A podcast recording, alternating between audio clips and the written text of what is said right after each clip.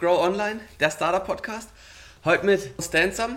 Ihr macht im Prinzip für auf den Tisch drauf eine Tischauflage, dass man im Stehen arbeiten kann, seinen PC da drauf machen, Laptop da drauf machen kann. Richtig? Ganz genau. Schreibtischaufsätze aus Holz und inzwischen auch freistehende äh, Steharbeitslösungen.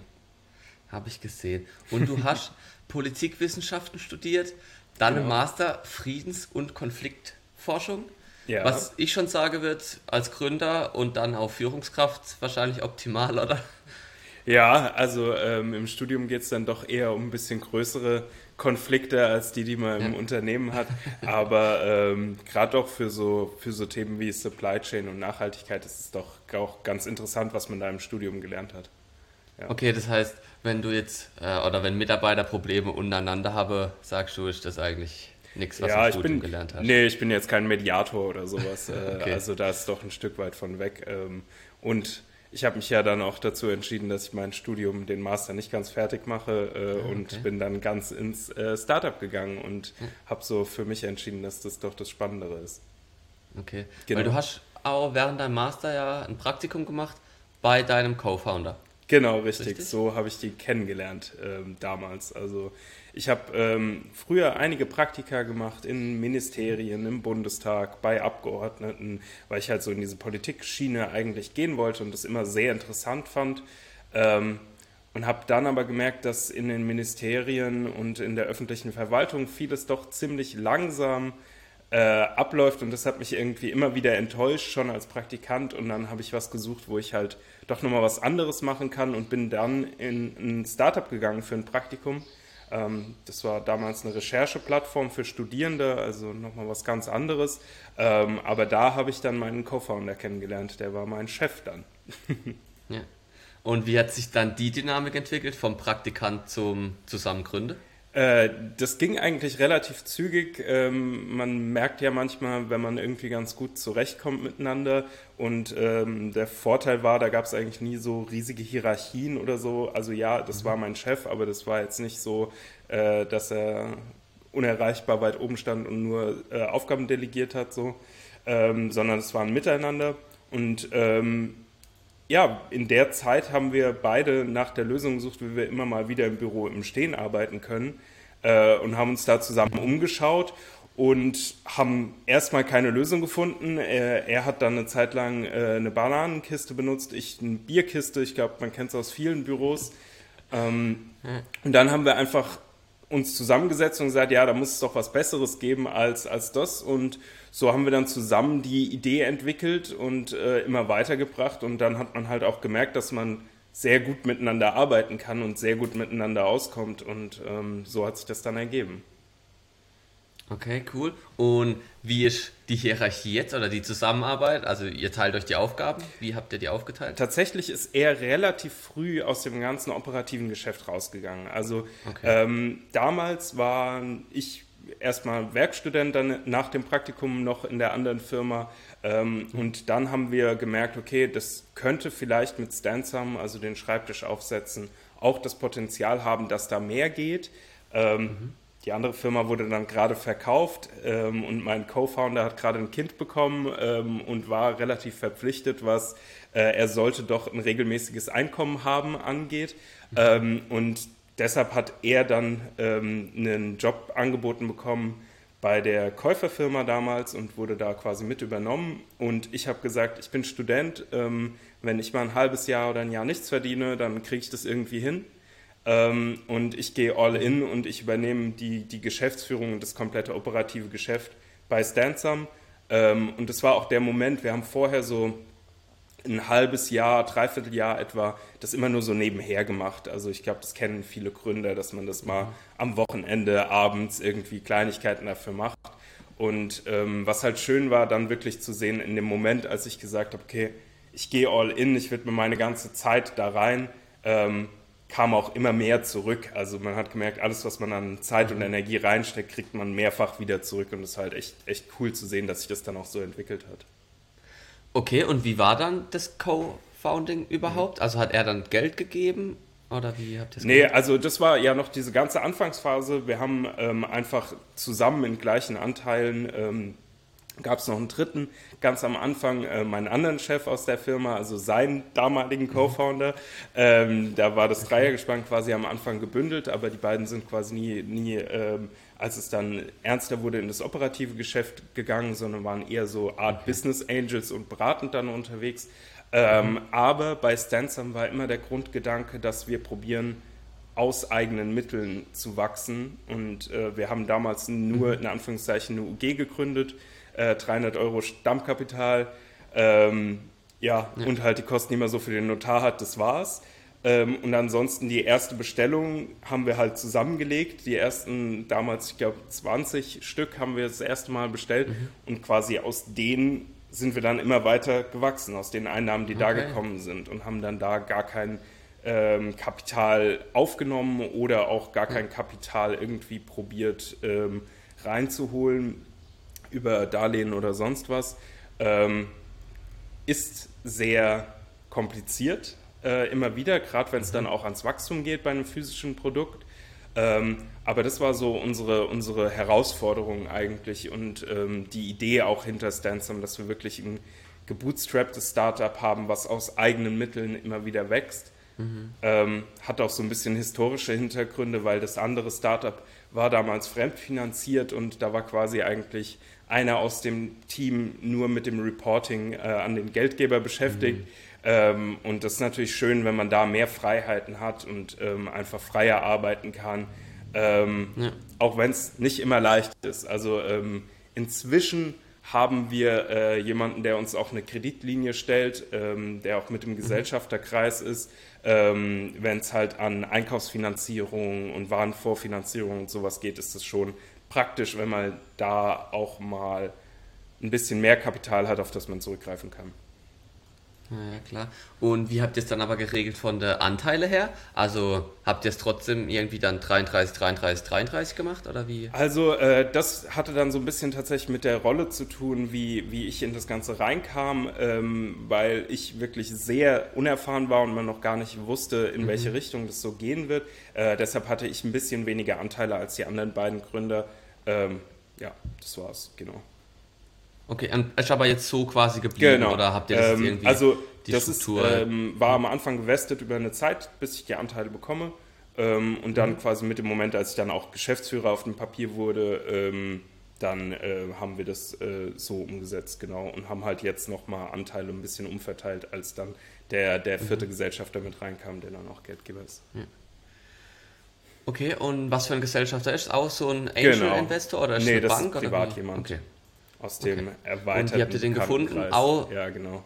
Genau, also, so dachte äh, okay. aus, auch die beiden Mitgründer von mir sind schon ziemlich gut vernetzt. Also äh, der ja. eine ist inzwischen, und das war auch so ein bisschen seine, seine Hoffnung, äh, und ist deshalb nicht in die Geschäftsführung von Stansam gegangen. Der ist inzwischen Professor ähm, an der Hochschule mhm. hier in Wiesbaden äh, für Marketing und ist dort auch Gründungsbotschafter und ja. so. Äh, ganz gut vernetzt, sag ich mal, und kennt da ein paar Leute. Mhm. Genau. Okay, okay hört sich schon nach einer spannenden Gründung an, das ist cool. Hm, hast du dir davor schon Gedanken gemacht? Eben, ich nehme an, deine zwei Mitgründer auf jeden Fall, die waren schon so im Startup-Leben mhm. drin, aber du, oder kam das dann durch die auch? Das kam ziemlich komplett durch die. Also ich war während meinem ganzen Studium mhm. immer selbstständig, aber in einer ganzen, wieder in einer anderen Branche oder in einem anderen Bereich. Ich habe in der mhm. Veranstaltungstechnik gearbeitet, als selbstständiger Veranstaltungstechniker. Ähm, und mir hat es schon immer Spaß gemacht, einfach den Überblick über viele Aufgaben zu haben und so eine koordinierende Funktion mhm. zu machen. Also ich würde ähm, mich selbst so beschreiben, dass ich nicht der Mensch bin, der Perfektionist ist, der die eine Sache zu 100% fertig machen kann. Ähm, aber ich habe gerne den Überblick über alle Sachen und bringe Sachen relativ zügig bis zu 90% oder zu 80%. Mhm. Ähm, und als ich dann auch so die Strukturen mal in einem Startup und in einem jungen Unternehmen kennengelernt habe, fand ich das super spannend, dass man direkt einfach so viel Verantwortung hat, so viel umsetzen kann und dann auch in der, in der Rolle als Geschäftsführer oder als hm, Manager oder wie auch immer, je nachdem, in welcher Ebene man sich dann befindet, ähm, auch schnell Verantwortung übernehmen kann und schnell koordinieren kann und einfach mehr der Knotenpunkt ist, an dem alles zusammenläuft und bei dem man dann halt gegensteuert und mitsteuert und äh, sehr kreativ arbeiten kann.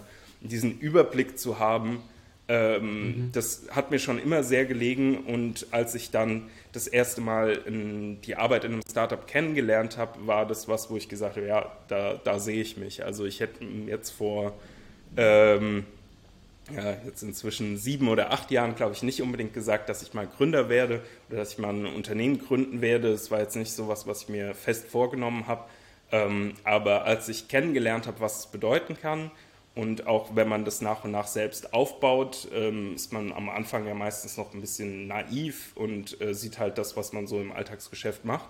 Und das ist, das fand ich gerade das Coole daran, dass man es halt immer weiter ähm, ja, spinnen kann und immer weiterentwickeln kann und ähm, immer mal wieder, gerade auch mit so einer Podcast-Aufnahme jetzt, finde ich das richtig schön, weil man dann noch so ein bisschen reflektiert, ähm, was in den letzten drei Jahren, in den letzten fünf Jahren alles passiert ist. Also mhm. äh, das ist schon, das ist schon beeindruckend und irgendwie cool, dann, äh, wenn man auch weiß, dass man das halt so selbst mitgestaltet hat. Ja, auf jeden Fall ist krass, wenn man mal drüber mhm. redet, über fünf Jahre, Voll. was alles so passiert. Ähm, okay, du hast gesagt, du bist gut drin, Sachen bis 80 Prozent mhm. fertig zu machen. Und wer macht die letzten 20 oder braucht man die gar also nicht? Also in vielen, ich würde sagen, in vielen Bereichen braucht man die gar nicht, ähm, weil man nach den ersten 80 Prozent mhm. sieht, ob das die richtige Richtung ist oder nicht. Und dann kann man weiter dran mhm. arbeiten. Ähm, inzwischen haben wir ein Team, also wir sind äh, ein Team von zehn Leuten inzwischen bei Stansum. Ähm, und da habe ich auch Leute, die in anderen Bereichen die letzten 20 Prozent können und da besser sind als ich. Ähm, und das mhm. ist auch das, was mir schon immer Spaß gemacht hat, äh, Aufgaben und Verantwortung relativ früh abzugeben und gemeinsam kreativ mhm. Prozesse zu gestalten und, und äh, Ergebnisse zu gestalten. Ähm, und ja, die letzten 20 Prozent, ähm, in ganz vielen Fällen kommt es zu denen gar nicht, weil man merkt, okay, das, das mhm. ist das ist nicht der richtige Weg. Dann sieht man bei einem anderen Weg, den man zu 80 Prozent testet, aha, da passiert richtig was, da ist was los, da kann man dann weiter dran arbeiten und die letzten 20 Prozent auch noch ausfeilen. Oder ich würde sagen, meistens die letzten okay. 15 Prozent. Ich weiß nicht, ob Stansom jetzt die äh, Marke ist, die immer die 100 Prozent macht. Also ich finde es immer wichtig, ja. dass man halt früh genug rausgeht und testet. Also ähm, das vielleicht auch zu, zu unserer Gründung damals. Ähm, keiner aus dem Gründerteam ist irgendwie Schreiner ähm, oder arbeitet mit Holz. Ansonsten, wir hatten am Anfang diese Idee, ähm, haben uns dann für ein Wochenende in der Garage eingeschlossen, haben halt selbst irgendwie was gebastelt, hatten dann was, was irgendwie ziemlich hässlich war, aber funktioniert hat und hatten das im Büro stehen und wurden dann immer wieder darauf angesprochen, so, aha, was habt ihr denn da, was ist das, äh, habt ihr das gemacht, was soll das sein und so.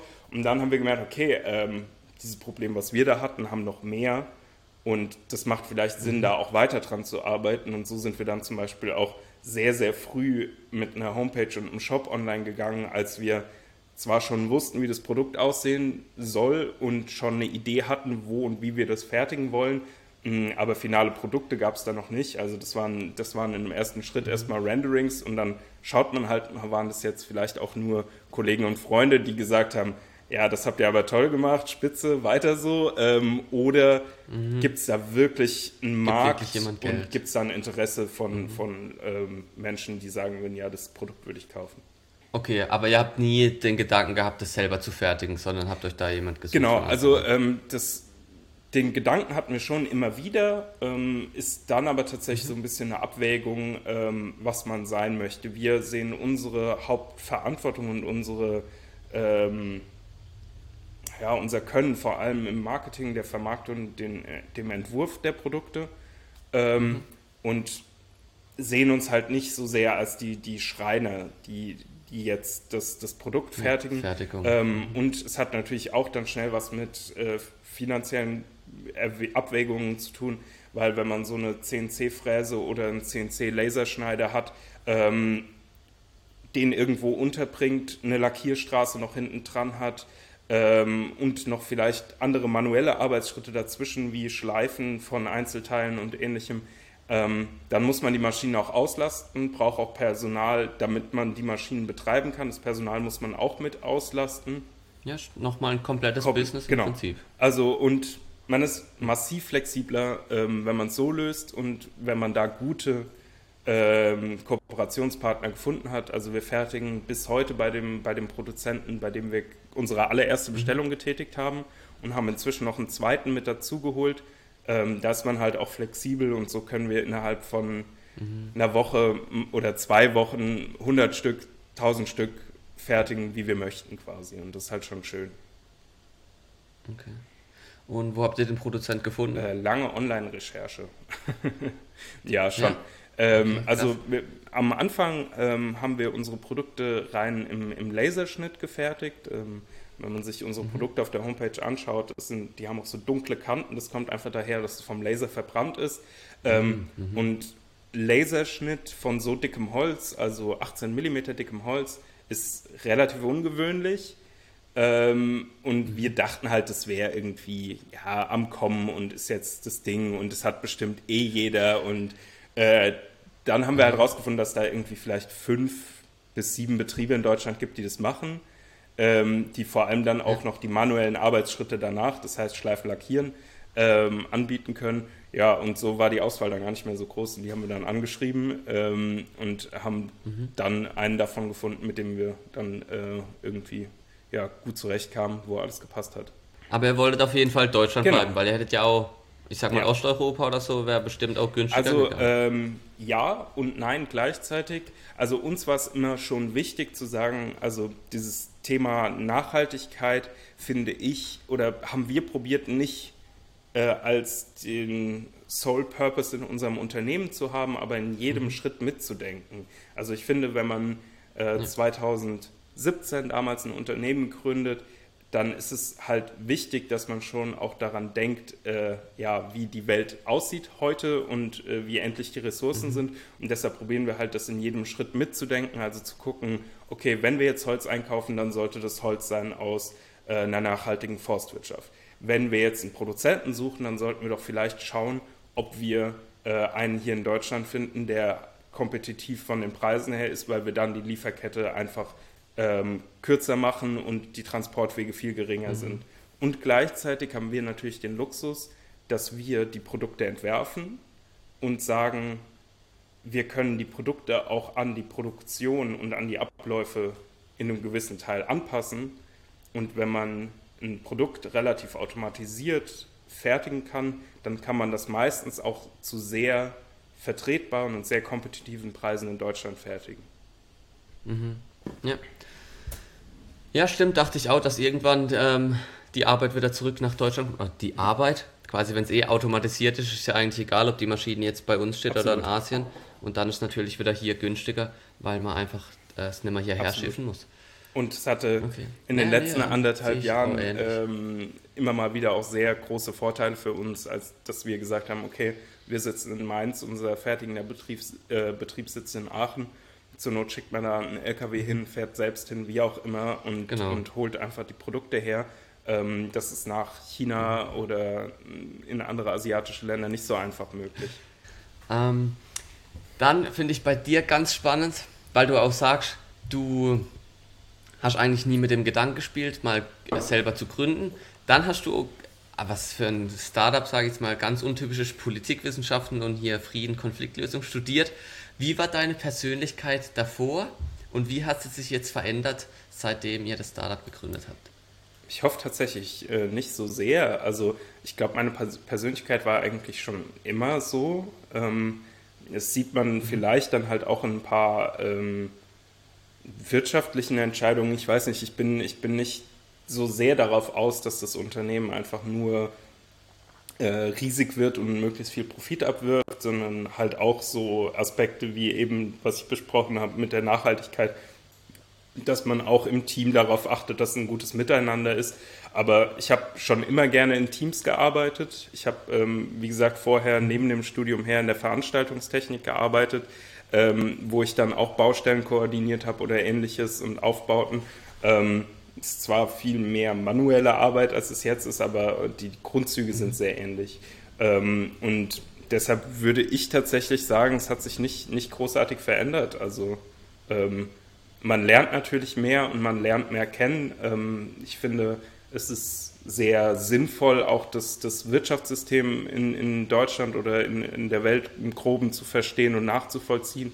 Ähm, aber damit beschäftigt sich die Politikwissenschaft ja auch sehr viel, weil die unterm Strich theoretisch in gewissen Zügen die, die Rahmenbedingungen für das Ganze auch auf gesetzlicher Seite fassen sollen. Und was ich halt damals einfach nur schade fand, als ich das in der Praxis gesehen habe, dass da viel ähm, so langsam abläuft und so kompliziert ist. Und ähm, ja. in der Wirtschaft merke ich halt, dass man für viele Sachen zügiger Lösungen finden kann und ähm, man auch häufig erstmal, das kann gut und schlecht sein, erstmal macht und dann schaut, wie man das einordnen kann. Ich denke, das sollte nicht immer der ja. Fall sein, aber gerade im Kleinen kann es halt den Vorteil haben, dass man, dass man nicht eine ja, 100% Lösung im Kopf generiert und erstellt und denkt, okay, das mhm. deckt jetzt alles ab, das muss es sein. Und in der Praxis merkt man dann, okay, da sind wir ja meilenweit weg und das dann wieder umzukehren ist natürlich weit aufwendiger, als wenn man sich nach und nach dran annähernd zu dem, wie halt auch die, die tatsächlichen ja. Gegebenheiten sind. Ja, so wie du sagst, mit den 80 Prozent einfach mal erstmal dahin testen und dann die letzten 20 Prozent drauf, wenn man weiß, das war die richtige und Richtung überhaupt. Was, das heißt, kannst du dir. Bei mir ja. auch so das Ding war, ähm, ich habe Politikwissenschaft studiert, weil es mich sehr interessiert hat. Ähm, ich finde es bis heute ein, ein, sehr spannendes Feld, weil es einfach viel im, im Leben gestaltet und entscheidet. Ähm, aber ähm, ich habe das vor allem aus Interesse studiert und weil es mir Spaß macht. Und ich bin Gründer geworden, habe ein Unternehmen gegründet, weil es mich interessiert hat und weil es mir Spaß macht. Also ähm, mhm. ja. Ja, macht schon Sinn. Nee, schon top, wenn sich deine Persönlichkeit gar nicht so verändern muss, um ein Unternehmen trotzdem gut zu führen. Dann zeigt sich ja, du warst eigentlich schon Unternehmer, hast nur nie so gesehen und dann hast du quasi jemand gebraucht, der dich auf den Pfad bringt. Ist ja auch nichts Negatives. Könntest du dir jetzt nochmal vorstellen, nachdem jetzt, ich sag mal, Stansam noch zehn Jahre gut läuft, dann wird es vielleicht verkauft, dann wieder in Politik zu gehen? Gute Frage. Ähm, ja, ich will es nicht ausschließen. Also ich könnte es mir, mir schon vorstellen, mhm. ähm, gerade auch die, die Arbeit in, in, in ähm, Interessensvertretungsgemeinschaften, ähm, Verbänden, Vereinen und ähnlichem ist super spannend und man kann halt wirklich auch da viel gestalten und auch auf den Gesetzgeber mit einwirken. Ähm, selbst in, in ein politisches Amt zu gehen, kann ich mir im Grundsatz auch vorstellen, finde aber, dass die Rahmenbedingungen sehr schwierig sind, um dort gut arbeiten zu können im Sinne von, es wird sehr viel von einem mhm. erwartet und man kriegt sehr wenig zurück. Also ähm, ich glaube, jeder, der mal mit einem Landtags- oder Bundestagsabgeordneten irgendwie mehr Zeit verbracht hat, sieht, was das für ein komplett verrückter Hassel ist, in dem man, in dem man da gefangen ist. Also äh, aller, allergrößten Respekt für die Arbeit, die da gemacht wird. Ähm, und ja, ich weiß ehrlich gesagt nicht so recht, ob das äh, ja, könnte schon passieren. Also ich will es nicht ganz ausschließen, aber ähm, ich finde, okay. die, die, die Rahmenbedingungen sind schon hart. Also es, ist, es wird sehr viel von einem gefordert und man kriegt relativ mhm. wenig zurück und äh, auch vor allem in der Öffentlichkeit relativ wenig zurück. Eben, also ich glaube, du bist einer, weil du dich schon damit beschäftigt hast und wie du sagst, auch mal vielleicht mit einem geredet hast, aber oft kommt ja nur Negatives, auch gerade von der Wirtschaft, denke ich, dass da eher, und wenn dann der Politik bist, du machst den ganzen Tag was und am Ende auch wenn es gut läuft, hast du trotzdem irgendwo was falsch gemacht. So ist halt Absolut. Und man hat halt schon, also man kann, auch wenn man es schafft, ein großes Unternehmen aufzubauen, schon viel gestalten und auch für viele Menschen das Leben beeinflussen, mhm. glaube ich. Äh, auch auf positive Weise. Ähm, gutes Beispiel ist jetzt hier aus Mainz vielleicht äh, eine, eine, Gründergeschichte, die, glaube ich, äh, inzwischen weltweit bekannt ist. Äh, die BioNTech-Gründer, ähm, ja, die haben halt die Welt verändert mit, mit dem, was sie gemacht haben. Und ja. da gehört halt ähm, natürlich die Forschung auch dazu, aber auch das unternehmerisch sinnvolle Denken. Absolut. Ja, eben. Deshalb ah, fand ich die Frage jetzt so spannend, weil du siehst ja jetzt auch eben, wie viel du bewegen kannst als Unternehmer. Willst du nochmal zurück in die Politik, wo halt so viel vorgegeben ist. Deshalb bin ich auch gespannt, wie sich da dein, dein Werdegang entwickelt.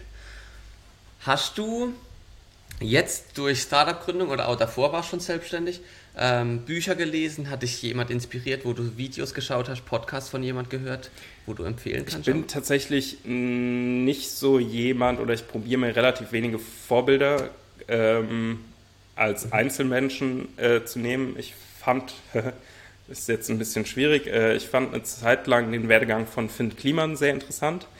Äh, ist jetzt, ja, ähm, so. Ähm, ansonsten probiere ich mich eigentlich relativ breit aufzustellen. Also natürlich ähm, liest man und hört man immer wieder von Einzelnen, aber ich probiere nicht so sehr ähm, der Fanboy von, von einem Gründer oder ähm, Unternehmer mhm. zu werden, weil ich glaube, es macht immer Sinn, sein eigenes Ding zu machen. Und natürlich ist es wichtig, sich auch umzuhören. Ähm, ich fand von, dem, von äh, Yvonne Chouinard, die, die, äh, der Patagonia-Gründer, äh, super spannende Vita, äh, super spannende Bücher, die er, äh, Buch, das er geschrieben hat. Ähm, kann man sehr empfehlen. Äh, drumherum gibt es auch immer wieder einzelne mhm. Bücher, die ich da lese zu den Themen. Aber es gibt jetzt nicht, also ich weiß nicht, ich persönlich habe nicht das eine, eine Werk, bei dem ich sage, ja, das, das ist es. Okay. Nee, wäre auch, glaube ich, falsch, weil dann versucht man immer so zu sein wie der. Also ich habe es mir auch angewöhnt, dass wenn man jemand cool findet, auch das eher so ein bisschen zu betrachten mit, ja. der macht manches gut, aber alles Absolut. macht der bestimmt auch nicht gut. Und auch nicht alles genau. so, wie ich das äh, gut finde. Absolut. Ja. Deshalb sich da Gutes rauszusuchen. Aber Patagonia okay, schaue ich mir mal an. Spannend finde ich immer, wie habt ihr den ersten Verkauf? Also erster Verkauf, hast du so gesagt, schon wahrscheinlich über Freunde, Familie dann. Aber so, weißt du, der erste richtige an jemand anderes Ähm, ja, das war super random in unserem Online-Shop tatsächlich. Also wir haben sehr früh äh, eine WordPress-Seite mit einem WooCommerce-Shop einfach online gestellt, wie gesagt, mit den Renderings drin. Und das war dann irgendwo aus Leipzig oder Berlin damals, wo die erste Bestellung reinkam. Okay. Aber habt ihr da schon ähm, Werbung geschaltet? Nee, wir haben halt vorher viel in der Suchmaschinenoptimierung gearbeitet und das heißt, es kam über mhm. den äh, Suchbegriff Stehschreibtisch, wo man dann äh, relativ früh schon unsere Bilder gefunden hat und unsere Seite auch gefunden hat, wenn man gesucht hat. Ähm, und dann äh, so kam das dann. Und dann haben wir aber relativ früh mit sehr kleinen Budgets angefangen, auch einzelne äh, Facebook-Ads zu schalten, weil das mhm. einfach funktioniert hat. Ähm, ja, und äh, es eine gute Hilfe ist, um Reichweite zu bekommen. Ähm, was wir sehr früh gemacht haben und was eigentlich auch so das erste ähm, Geschäftsjahr uns finanziert hat, war eine Hochschulmarketing-Aktion, bei der wir probiert haben, unser Know-how aus dem Vorgänger-Startup mit dem Produkt von jetzt zu verbinden und haben gesagt, okay, ähm, vorher war, wie gesagt, eine Rechercheplattform für Studierende. Das heißt, wir hatten Kontakt zu vielen Unis, zu vielen Studierenden ähm, und mhm. gleichzeitig auch zu einigen ähm, Hochschulmarketing-Abteilungen äh, aus Unternehmen. Und man kennt den Klassiker bis heute, Fachkräftemangel. Äh, viele Unternehmen probieren, Hochschulabsolventen für sich zu werben äh, und probieren Werbung zu machen bei diesen Hochschulabsolventen. Ähm, auf der anderen Seite sehen wir, dass Universitäten häufig relativ schlecht ausgestattet sind, finanziell aufgestellt sind, um da die passenden Lösungen zur Verfügung zu stellen. Und dann haben wir gesagt, okay, Studierende ähm, haben ein Interesse an Gesundheit. Und das heißt, wir probieren den Studierenden kostenlos unsere Schreibtischaufsätze zur Verfügung zu stellen. Das Ganze in Hochschulbibliotheken und damit wir das finanzieren können, machen wir ein Branding drauf von Unternehmen. Das heißt, da war damals äh, die Rewe Group oder Ernst Young dabei, äh, Miele, ähnliche. Ja. Ähm, und so hatten wir direkt eigentlich schon ganz gute Connections zu Personalabteilungen von großen Unternehmen. Ähm, hatten auch bis heute viele äh, Universitätsbibliotheken, die danach dann weiter Kunden geworden sind und sich einzelne Stands gekauft haben für die Ausstattung ähm, zu Studierenden, was auch super spannend war, weil man natürlich in Bibliotheken auch einen gewissen Durchfluss an Leuten hat und die lernen dann schon mal unsere Produkte kennen. Mhm. Äh, also es war eine Win-Win-Win-Win-Situation, weil wir am Ende sogar unsere ja. Dienstleistung der Vermittlung und so weiter und unsere Produkte abrechnen konnten und uns so ein bisschen Puffer aufbauen können, um weiter zu finanzieren. Und so ein Unternehmen mit so einer Marketingaktion, dem ist es auch egal, wenn das sechs Wochen dauert, bis dann das äh, gebrandete Produkt in der Bibliothek steht. Das heißt, wir hatten die nicht auf Lager liegen, sondern haben die immer to order hergestellt. Ihr habt auch die Vermittlung genau. dafür auch Geld verlangt. Das heißt Vermittlung zwischen genau. Firma genau. und Also Uni, unterm Strich haben wir ja nicht einfach okay. äh, unsere Möbel verkauft, sondern wir haben ja den Unternehmen die, die Marketingmöglichkeit verkauft, dort Werbung zu machen. Ähm, und man ja. muss auch sagen, also wir hatten schon auch einiges an Aufwand, weil man natürlich die Universitäten erstmal finden muss, äh, dann mit den Unternehmen das ja, abwickeln und so. Das Aber heißt, krass. das war so ein bisschen Agenturgeschäft, mit dem wir gestartet sind, ähm, weil wir da halt in die verschiedenen Richtungen die ja. Kontakte hatten.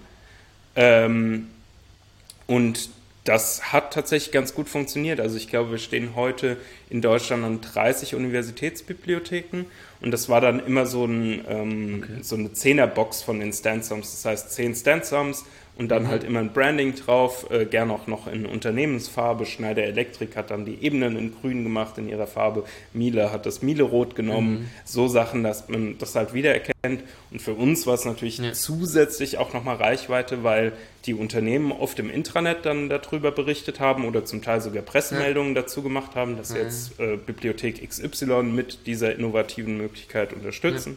Ähm, und die Uni-Bibliotheken haben meistens auch dann nochmal einen Post auf ihren Social-Media-Kanälen dazu gemacht, was es jetzt neu bei ihnen gibt. Ähm, und für die Unternehmen war es schon cool, gerade weil wir noch so eine junge Brand waren, wurde dann natürlich nicht von den Stansoms mhm. in der Uni-Bibliothek geredet, sondern es waren dann irgendwie die Schneider Elektriktische oder die Ernst Young Tische oder so. Ähm, naja, und genau, krass.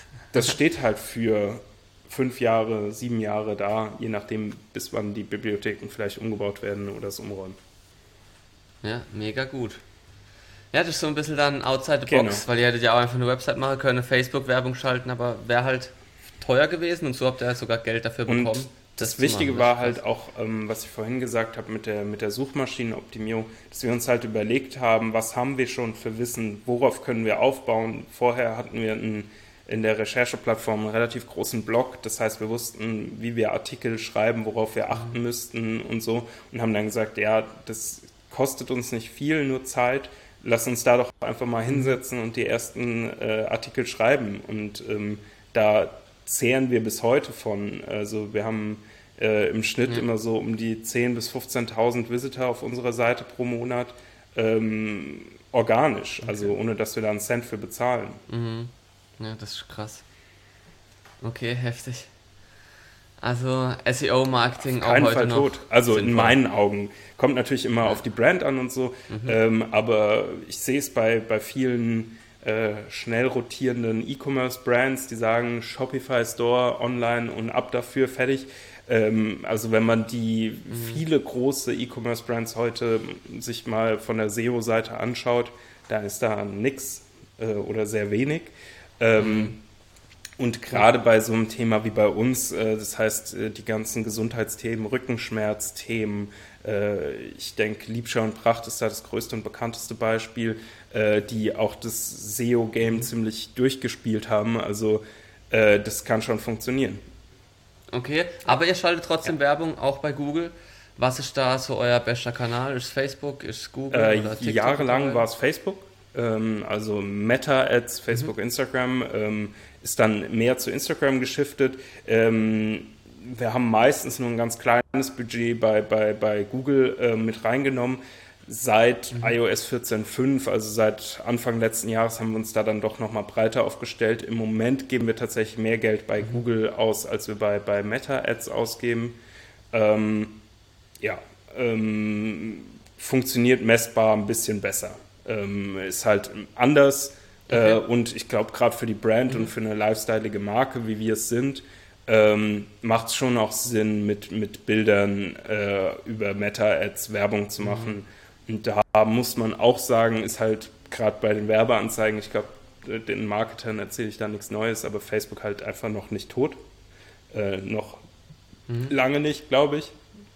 Ähm, TikTok haben wir bisher noch nicht gemacht tatsächlich, weil wir da ähm, mit der Content-Produktion nicht hinterherkommen würden und auch ähm, okay. zielgruppenmäßig so ein bisschen, also ja, ja, ist wichtig äh, ja. und wird für die Zukunft wichtig, ähm, aber wir sind da dann halt doch eher bei den Insta-Reels und sowas auch mit dabei ähm, und mhm. merken halt unterm Strich funktionieren die guten alten Bilder bei uns auch sehr gut mit unseren Produkten ähm, und tatsächlich okay. nicht immer signifikant besser, äh, schlechter als Videos. Also äh, Videos ähm, performen mhm. nicht immer okay, besser krass. als, ähm, als Bilder, nur weil es Videos sind. Also ja, Content ist King, darauf kommt es an. Zwischendrin haben wir ein Jahr lang etwa mhm. einen Testballon, als es neu auf den europäischen Markt kam, mit Pinterest-Ads gemacht. Ähm, mhm. Hat nicht funktioniert tatsächlich. Also äh, Traffic super, Reichweite super, Conversion null quasi. Ähm, okay. Obwohl ja. wir ja eine Interior Brand sind und da eigentlich sehr gut reinpassen und Pinterest bei uns organisch auch sehr gut funktioniert. Das heißt, ähm, da passen mhm. wir gut rein. Die Leute pinnen es sich und, und gucken es sich an, die Produkte und wollen da mehr wissen. Das funktioniert super. Ähm, die Ads ist das Problem halt, dass da der Algorithmus vielleicht auch noch nicht weit genug ist, dass das halbwegs zielgerichtet ausspielt. Okay, spannend, weil eben gerade zwei Podcasts vorher war eine da, die gesagt hat, Pinterest ist ihr ja. größter Kanal. Da macht sie eigentlich alles. Also echt, kommt voll, glaube halt aufs Produkt. Ja, ähm, vielleicht, ja, ist, und es ist halt dann schon auch immer, ähm, also natürlich je nach Größe des Unternehmens, aber ähm, äh, ein Fokusding. Also wenn ich sehe, dass ein Kanal ja, funktioniert, ja, ähm, dann probiere ich den natürlich erstmal noch ein bisschen weiter auszuweiten, bevor ich noch ähm, mit kleinen Budgets mehr und mehr und mehr Kanäle mit reinnehme. Ähm, ja. Genauso hat bei uns zum Beispiel von der Ad-Seite her LinkedIn gar nicht so gut funktioniert und war einfach viel zu teuer mhm. Ähm, und viel zu unzielgerichtet. Ähm, aber bei den ganzen Kanälen ist das natürlich kein äh, abgehakt machen wir nie wieder. Also das kann schon immer mhm. wieder kommen. Und ich meine, mit dem, mit dem iOS 14.5 Update letztes Jahr hat man halt gesehen, wie wichtig es ist, dass man da auch breit genug aufgestellt ist, damit man auch weiß, wenn einer von den Kanälen aus irgendeinem Grund stirbt, wohin man dann geht. So. Ja. Aber macht ihr LinkedIn dann ja. organisch oder erstmal? Ja. Okay. Also organisch bespielt ihr quasi alles, aber genau. Werbung macht ihr halt eben genau. hauptsächlich Google und Meta. Genau. Okay, da muss ich mal noch bei LinkedIn bei euch reinschauen, weil ich habe gesehen, ihr habt auch für zumindest TikTok, habt ihr sogar extra eine Person angestellt? Äh, ja, ja, also das war, äh, genau, das war eine Praktikantin, äh, die bei uns gestartet hat mhm. im Online-Marketing ja. und die dann äh, nach zwei Wochen oder drei gefragt hat, wie schaut es eigentlich mit TikTok aus? Und die hatte da sau den Spaß dran und ähm, dann hat die das weitergemacht erstmal, genau. Ja, dass es Spaß hat, ja. sieht man. Deshalb ich, hatte ich jetzt auch gedacht, dass ihr da halt auch mal ein bisschen Werbung drauf schaltet, aber klar, wenn es dann auf Meta besser funktioniert. Okay. Ähm, dann war noch eine Frage von mir. Wie habt ihr den richtigen Verkaufspreis gefunden? Ähm, wir sind da tatsächlich einfach nur nach äh, dem Nutzen des Produktes und Konkurrenzprodukten gegangen. Ähm, mhm. Das heißt, wir wussten damals, war es schon so, dass äh, Ikea für 400 Euro so einen elektrisch höhenverstellbaren, äh, nee, nicht elektrisch, so zum Kurbeln höhenverstellbaren Tisch hatte. Äh, und dann haben wir gesagt, okay, da müssen wir auf jeden Fall drunter. Ähm, und dann haben wir gesagt, so 200 Euro ist irgendwie ein ganz guter Preis. Ähm, damals sind wir mit 150 dann gestartet tatsächlich. Ähm, Mhm. Den musst du dann ein bisschen korrigieren, als wir gemerkt haben, was die, was die Produktion dann doch kostet. Also wir hatten eigentlich erst den Preis, bevor okay. wir die Produktionskosten hatten. Mhm. Ähm, und jetzt probieren wir die Preise tatsächlich ziemlich davon auch abhängig zu machen, was unsere Produktion kostet. Also ähm, auf unserer Homepage findet man tatsächlich auch so eine prozentuale Aufteilung, wohin unsere Kosten gehen. Wir probieren da ziemlich transparent zu sein ähm, damit man weiß, okay, das kostet das, der Rohstoff, das Material, das Holz, das kostet die Weiterverarbeitung, das kostet Fulfillment, Packaging, das kostet, äh, das kostet das Marketing, mhm. das kostet hier die ganze Administration drumherum. So. Ähm, und tatsächlich ist es bei uns so, dass wir zum Beispiel mit den Margen vom äh, normalen Büromöbelhandel nicht, nicht mithalten können. Also da sind ähm, 100% Handelsaufschlag ganz normal. Ähm, das mhm. können wir nicht bieten, wenn wir eine qualitativ hochwertige Produktion hier in Deutschland haben wollen. und dann auch noch einen Preis, mit dem man irgendwie mitgehen kann, so, mit dem man bereit ist auszugeben. Okay, das heißt aber, ihr habt auch nicht vor, irgendwann mal in irgendeinem Store zu sein, weil dann könnt ihr quasi, wenn ihr Marsch abgeben müsst. Ja, also wir, wir haben inzwischen auch Händler, ähm, die verkaufen vor allem online. Das ist zum Beispiel Jungheinrich oder Kaiser und Kraft, also große Büromöbelausstatter, ähm, sind jetzt auch noch an einem anderen größeren dran. Ähm, man muss den Store finden, der das Produkt schnell genug dreht. Dann kann es mhm. total Sinn machen, weil eine gewisse Marge können wir da abgeben, das ist drin.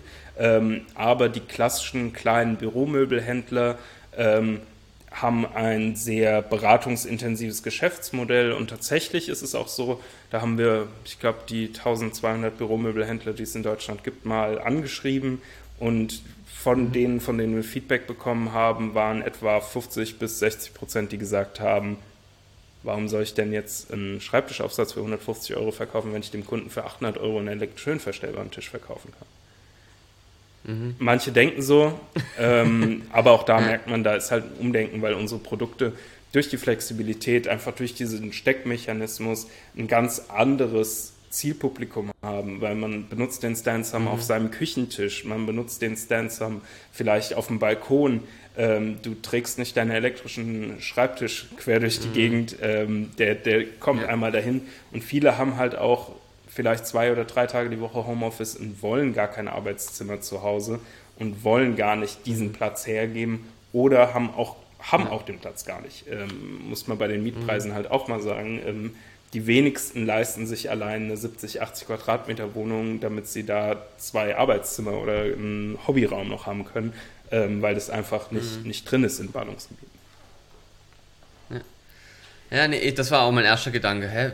Wieso soll ich nicht einfach ein elektrischer oder eben so ein Handkurbelding? Ja. Die gibt es ja mittlerweile auch für 300 Euro oder so. Aber klar, so wie du es erklärst, macht es dann schon. Also Sinn. es ist, ähm, wir haben natürlich gerade auch jetzt in der letzten Zeit ein bisschen damit zu kämpfen gehabt, weil ähm, die Preise sich da sehr drastisch nach unten entwickelt haben, dadurch, dass der Markt einfach viel größer geworden ist. Vor zehn mhm. Jahren war äh, Steharbeits Plätze schon Thema, ein ja. Thema, aber sehr nischig. Und wenn, dann haben es Büros ja. ausgerollt nach und nach. Und da hat halt so ein elektrisch schön verstellbarer Tisch 1000 Euro plus gekostet. Und da sind die Preise, wie du mhm. sagst, massiv runtergegangen. Ähm, aber bei uns ist halt schon die Flexibilität und auch die Möglichkeit des Upgrades quasi. Vielleicht hast du zu Hause schon deinen, deinen Massivholzschreibtisch, den du schön findest, ja. den du eigentlich nicht hergeben willst. Und das ist dann auch schnell gekoppelt mit dem Nachhaltigkeitsgedanken, den wir von Anfang an da auch mitgedacht haben, mhm. weil es geht eben nicht immer darum, dass man einfach nur, weil man einen neuen Need hat, alles Alte ersetzt und rausschmeißt, sondern man kann halt viel auch einfach upgraden und, und verbessern, äh, ohne dass man da ja den Schreibtisch, der mhm. vielleicht erst drei Jahre alt ist, noch sehr gut äh, wegschmeißt, nur weil man Rückenschmerzen bekommt. Ja.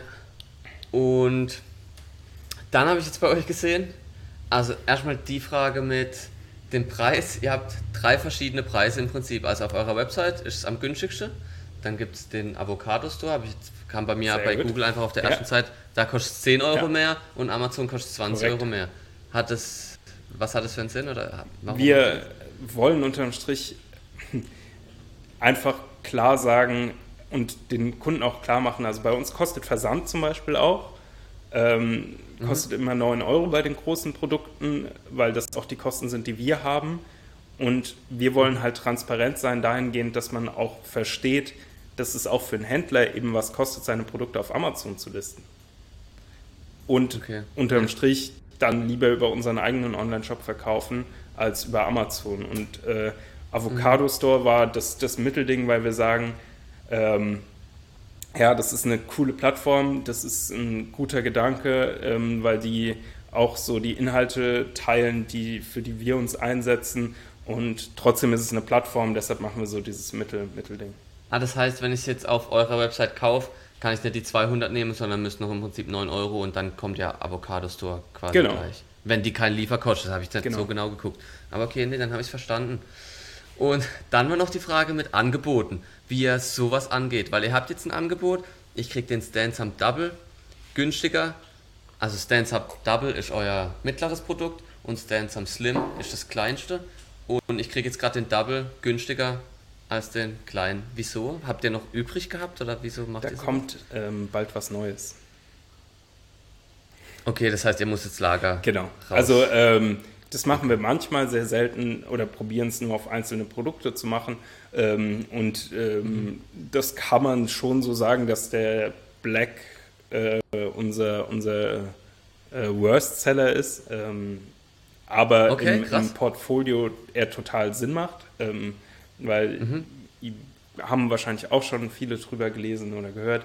Ähm, bei vielen Produkten ist es einfach so, die Topseller sind sag ich mal, weiß und grau, auch in der Mode. Ähm, aber man mhm. nimmt noch ein, ein Rot, ein Grün, ein Blau dazu. Ähm, und das führt nicht unbedingt, dass Rot, Grün, Blau mehr verkauft wird, aber es führt dazu, dass Weiß und Grau mehr verkauft wird. Cool.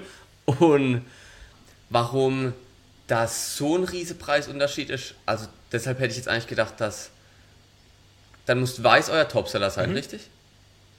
Im Vergleich zu normal Naturfarben ist ja, weil der ist irgendwie 40 Euro teurer, als wenn ich den weiß. Das liegt nehme. an der Produktion tatsächlich. Also die das, das dachte ich, aber dann dachte ich, muss die, ja weiß der Topseller. Genau, weiß ist auch der Topseller. Also weiß ist der Topseller. Mhm. Die Crafted-Variante ist teurer, weil sie uns in der Produktion teurer ist, weil die ähm, mit dem Lasercut geschnitten wird und dann von Hand lackiert und geschliffen. Mhm. Das heißt, wir haben mehr manuelle Arbeitsschritte. Ähm, das probieren wir mhm. halt auch ja, prozentual einfach weiterzugeben. Ähm, genau, daher kommt es. Weiß ist der Topseller, äh, Black ist von der Produktion her genauso wie Weiß, ähm, aber geht mhm. einfach ein bisschen weniger und damit wir nicht äh, einen Überbestand haben, gab es den Sale und weil okay. wir natürlich auch ähm, ja, immer mal wieder ausprobieren wollen, ähm, wie, wie unsere Preise so sind und ob das, ob das passt, ähm, und das sieht man dann ganz gut, ähm, dass jetzt die Leute auch weiterhin weiß kaufen, obwohl der 60 Euro mhm. teurer ist aktuell. Ähm, Krass. Ja, weil es halt um, um, das Design geht ähm, und, und das Aussehen auch ja. des Produkts. Okay, krass. Ähm, dann habe ich noch gesehen, ihr macht auch Gewinnspiele. Gewinnspiele machen, denke ich, viele, mhm. aber ihr macht auch so Gewinnspiele mit anderen mhm. zusammen. Ich habe jetzt nur gesehen, Löwenanteil. Mhm. Wie kommt ihr dazu und wie ähm, kommt es besser an, als wenn ihr ein eigenes macht? Wir haben herausgefunden, oder herausgefunden ist ein bisschen zu viel des Guten, aber wir haben gemerkt, dass es Sinn macht und dass es cool ist, ähm, andere Brands, die die gleichen Werte und Inhalte vertreten, äh, mit denen einfach zusammenzuarbeiten. Das heißt, es sind äh, immer Gegengeschäfte, äh, ganz oft gibt es dann auch nochmal Tausch zwischen, zwischen den Unternehmen über das Gewinnspiel hinaus. Also ähm, bei Löwenanteil haben wir zum Beispiel einem Mitarbeiter ein Stansum äh, geschenkt. Dafür haben wir äh, für einen Monat hier Mitarbeiterverpflegung bekommen ähm, und so Sachen. Okay, cool. Und es passt einfach gut und ist für die jeweilige Community einfach ein großer Mehrwert, wenn man einfach dann auch nochmal eine, eine weitere Bubble bespielt.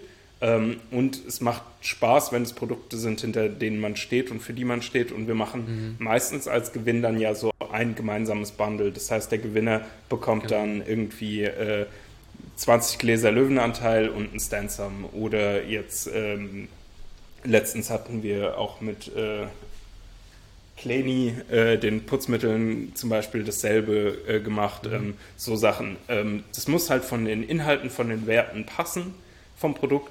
Ähm, und da ist dann auch die Range relativ breit. Also wir haben ein Gewinnspiel auch schon mit Blackroll gemacht oder mit ähm, ähm, Polar äh, und so Sachen. Also das kann okay. sehr breit sein. Mhm. Aber das sind jetzt ja schon andere Größenordnungen von Unternehmen. Wie kommt ihr an die dran? Trotzdem einfach Marketingabteilung anschreiben ja. und dann. Schreiben äh, viel auch über Insta direkt, also gar nicht, gar ja. nicht so kompliziert. Ähm, mhm. Ja, äh, funktioniert tatsächlich auch da gut, ähm, dadurch, dass wir eine Brand haben, die, die cool ist, ähm, die, die verständlich ist und die halt zu so Produkten dann passt. Ähm, ja. Da schreiben wir einfach wirklich regelmäßig äh, für, also na, suchen wir nach Kooperationspartnern, so wie man Influencer-Marketing macht, ähm, machen wir das mhm. halt eben auch gezielt mit einzelnen ja, Unternehmen. Ja, viel geiler bei euch, weil es für euch umsonst ist. Ja. Also gehe ich jetzt mal davon genau, aus, dass halt, das so auf Gegenseitigkeit genau, reine Gegengeschäfte. Die Produkte stellen. Man muss halt gucken, dass man ja, die, die, ähnliche äh, Größenordnung hat und so und dass das hinkommt. Äh, aber das funktioniert schon gut. und äh, macht Spaß. Ähnliche Größenordnung. Und dann machst du mit Polar. Ja, äh, die sind tatsächlich auf uns zugekommen. Okay. Ähm, nice. Ja. Genau. Aber stark. Ähm, okay, das hört sich jetzt alles mega gut an. Gibt es auch Rückschläge oder große Fehler, wo du sagst, der, an den erinnerst du dich noch? Also was ähm, krass ist, ist halt bei uns jetzt so ein bisschen dieses ganze Durcheinander durch, durch Corona. Ähm, und durch die mhm. Pandemie in den letzten zwei Jahren, das hat das Wachstum an flexiblen Arbeitsplätzen und den New Work-Gedanken auf ein ganz anderes Level gehoben und wirklich massiv ja. beschleunigt. Und auch ähm, wir haben gesehen, dass der Umsatz extrem zunimmt, ähm, bei mhm. Privatkunden vor allem, ähm, und sehen jetzt aber, ähm, dass da auch eine gewisse Sättigung eingetreten ist und durch andere äh, ja, globale Ereignisse die Leute auch so ein bisschen vorsichtig sind, was ihre Ausgaben angeht. Also ich glaube, man, mhm. man liest davon relativ äh, viel zurzeit, äh, dass es einigen E-Commerce-Brands so geht, dass man merkt, dass äh, die Menschen schon auf ihre Aussagen, äh, Ausgaben schauen. Ähm, und das merken wir aktuell auch. Also das ist nicht, nicht so ohne. Ähm, und da muss man dann halt agil genug aufgestellt sein, um da dann gut durchzukommen und sich anzupassen. Also äh, auch was ich vorhin kurz angerissen habe, was ich krass fand, einfach und wo ich davor gar nicht damit gerechnet habe, was so ein iOS 14.5 Update für einen Impact mhm. auf sein eigenes Unternehmen hat, wenn das halt quasi der Hauptwerbekanal ist, ist heftig. Ähm, ja. Und da dann äh, den Mittelweg zu finden zwischen, man schmeißt Sachen nicht zu schnell über den, über den Haufen und über Bord, mhm. ähm, aber bleibt auch nicht zu lang dran, dran hängen, um äh, irgendwie ja, die Innovation zu verpassen. Ähm, ja, ansonsten ist es halt schon nicht zu unterschätzen, ist halt viel, viel harte Arbeit. Also was ich auch spannend fand, gerade als wir angefangen haben, ich meine, wir haben bis heute keinen gigantischen Instagram-Kanal. Ich finde, es läuft schon gut, aber könnte noch mehr sein.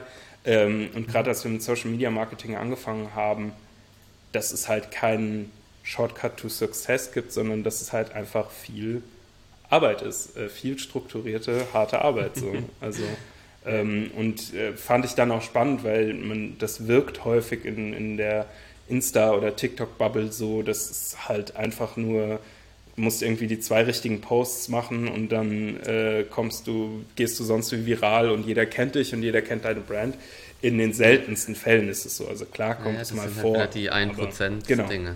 Mhm. Und ähm, das war dann auch beruhigend, mit anderen Gründern zu reden, die einfach sagen, ja, same, auf jeden Fall.